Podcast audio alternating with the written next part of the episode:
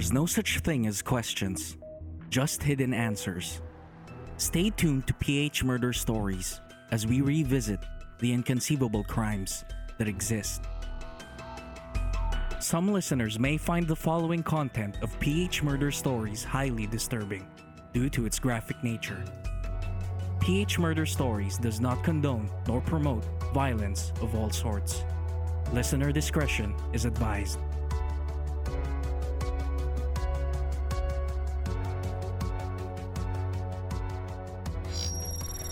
Na bata. Kasi I witnessed that. Eh. Ako yung ginawa pang parang una yung parang negotiator. Ah, ganun? Oo, yung una, eh, dinanay pa nila para mga siraulo yung mga polis na yun na dati. Ay, sorry, sorry, sorry po, sorry po. Nakasalubong ko siya papalabas, bit-bit niya yung bata. So, okay na. Walang problema. Di ba? Sabi, oo, oh, si, ano, oh. nakakakusap ko pa. May time na lang susuko siya. Pero at that time, parang hinintay pa nila yung otoridad. Hinintay nila yung punong punong lungsod para magpapogi ata or something. Pero matagal na, matagal na yun. So, yun, nung hinintay na buryong, uh, it ended up like that.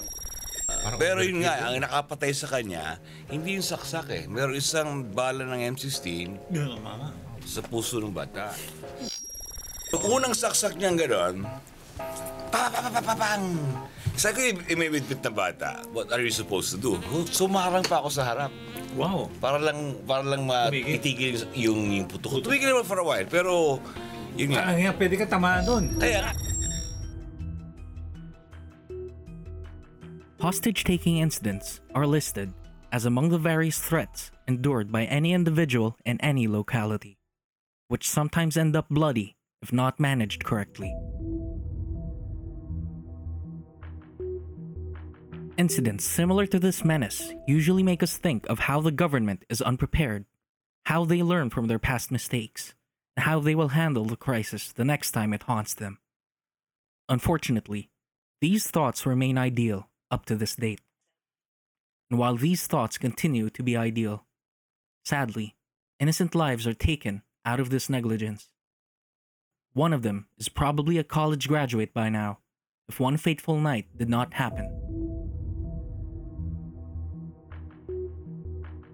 On May 31, 2002, a supposedly typical day at the Philtranco Pasay City bus terminal turned wicked. When a drug crazed man named Diomedes Talbo suddenly grabbed Dexter Balala, a four year old boy, and held him hostage with a 10 inch double bladed knife pointed to his neck. Coming from a two week vacation in the province of Camarines Sur, the young boy was about to ride a bus with his mother, Salvacion Balala, going to Pampanga when the suspect grabbed him away and seized his custody.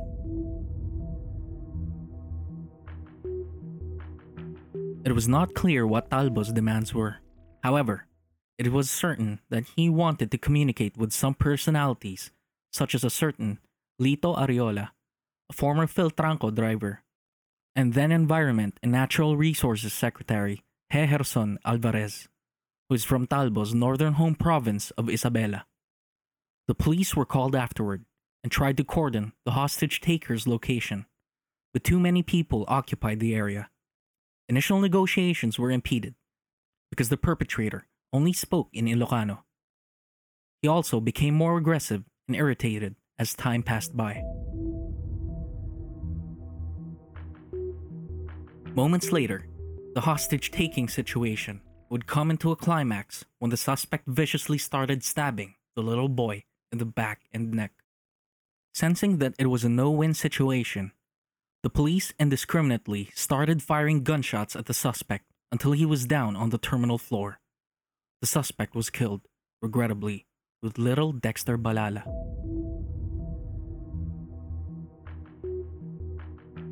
Television cameras captured the heartbreaking scene, as most of them were broadcasting it live, including the continuous firing of the police to the already motionless body of the suspect. After the horrific events that took place, the authorities initiated an autopsy on both victims. Based on their findings, the young Dexter Balala was mistakenly shot by the policeman five times, including one to his chest that caused his death. Furthermore, initial investigations found no ground commander taking care of the rescue operation. No police cordon around the area, and no formal negotiator with the hostage taker. Even an untrained television reporter was said to have meddled in the police operations and started negotiating with Talbo. In an interview on TV5's comedic commentary talk show, Wagpo, then GMA reporter Michael Fajatin narrated his most memorable news coverage almost two decades after the incident, saying, quote, There was a moment that he wanted to surrender, but it seems that they are still waiting for the mayor, maybe to project himself. But it was a long time ago. So when they waited, he became annoyed. It ended up like that. Unquote.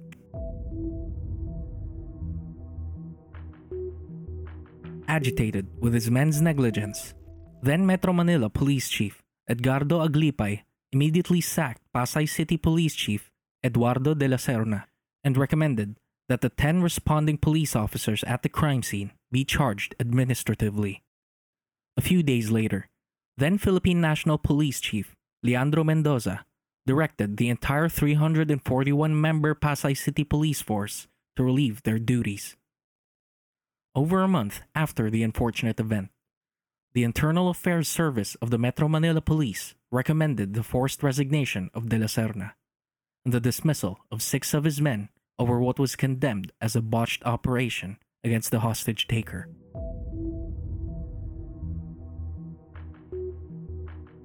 Meanwhile, the investigators also found that the father's helpless anger could have been the triggering point for the suspect to hold the child hostage. Rosita, the suspect's mother, received a letter from her granddaughter saying that their uncle in law molested her and raped her elder sister. When he found out about the misery that had happened to his two daughters, the suspect immediately left his home with his second wife to rescue them. Rosita handed him 13,000 pesos to serve as their pocket money. In 1997, the suspect legally separated from his first wife, but took their children to the latter's hometown in Mindanao, where the uncle in law lives. Talbo's first wife and the mother of his children was an overseas Filipino worker. She was in the middle of her first year of employment when the incident happened.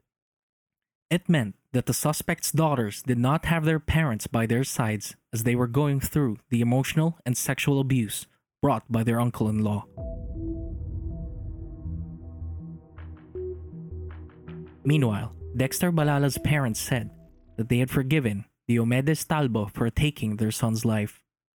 However, they could not hinder themselves from accepting their child's fate and partly blamed themselves for what happened. According to Salvacion, she really felt hurt after hearing her son screaming, Mama, Mama, while being held by the suspect. She felt helpless from that situation, which ended up in a heartbreaking scenario. On the other hand, Darius Balala, the victim's father, said in an interview, wearing a blank face expression, a week after the incident, quote, If I were there, I could have done something. Unquote. As for the incompetent authorities that mishandled the situation, the entire 341 member Pasay City Police Force, who were relieved of their duties, were retained in Subic Zambales. The drill was supposedly programmed for 30 days, but was shortened to 20 days after then Pasay City Mayor Peewee Trinidad came again to the limelight and announced that, quote, the policemen will be back with additional knowledge, and that's good for the residents of the city, unquote.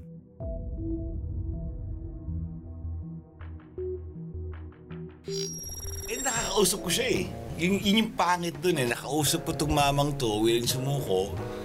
At, ay, alam mo mga polis to. ah, sabi ko sa mga polis, okay na strategiya natin, wala pang ganong tao. Kakausapin ko siya, lalapitan ko, kakapitan ko to, hahawakan yung kutsilyo, saka yung dambain. Hmm. So, di yun ang usapan.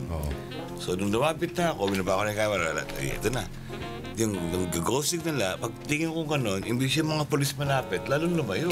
So, ano ba Yun to? na, alam mo na. Ah, ano ba to? Parang, eh, di ba, parang... Eh.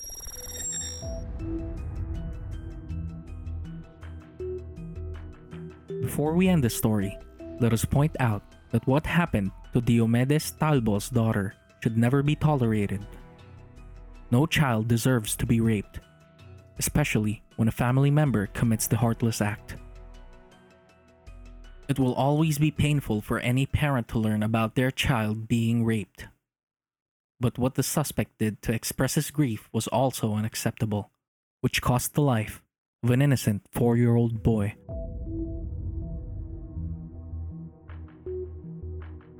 Dexter Balala should be in his early 20s by now, and it saddens us that his life ended as the whole nation witnessed his tragic death.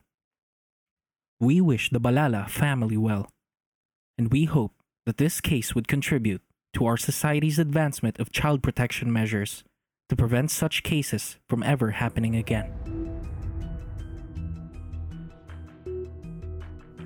Our next episode will be a special one that will be narrated by both me and our female host as we celebrate the first anniversary of PH Murder Stories.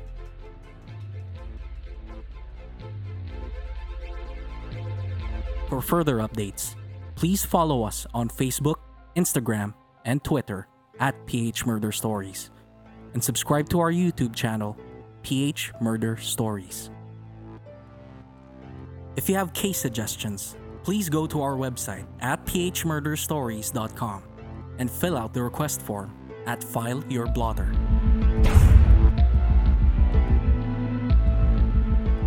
Did you like this episode? Give us a rating on Apple Podcasts, or if you're listening in other platforms, kindly send us a review on our Facebook page or send us a tweet. You can also share our podcast to your Instagram and Facebook stories through Spotify. Your support would significantly benefit PH Murder Stories to produce more quality content. We're also inviting you to join our Facebook group, PH Murder Stories The Verdict, and participate in our bi weekly discourse about true crime, both local and international. This group is a safe space for true crime and mystery fans like us who want to engage in thorough discussions about the subject. See you there, suspects. The verdict is in your hands. See you there.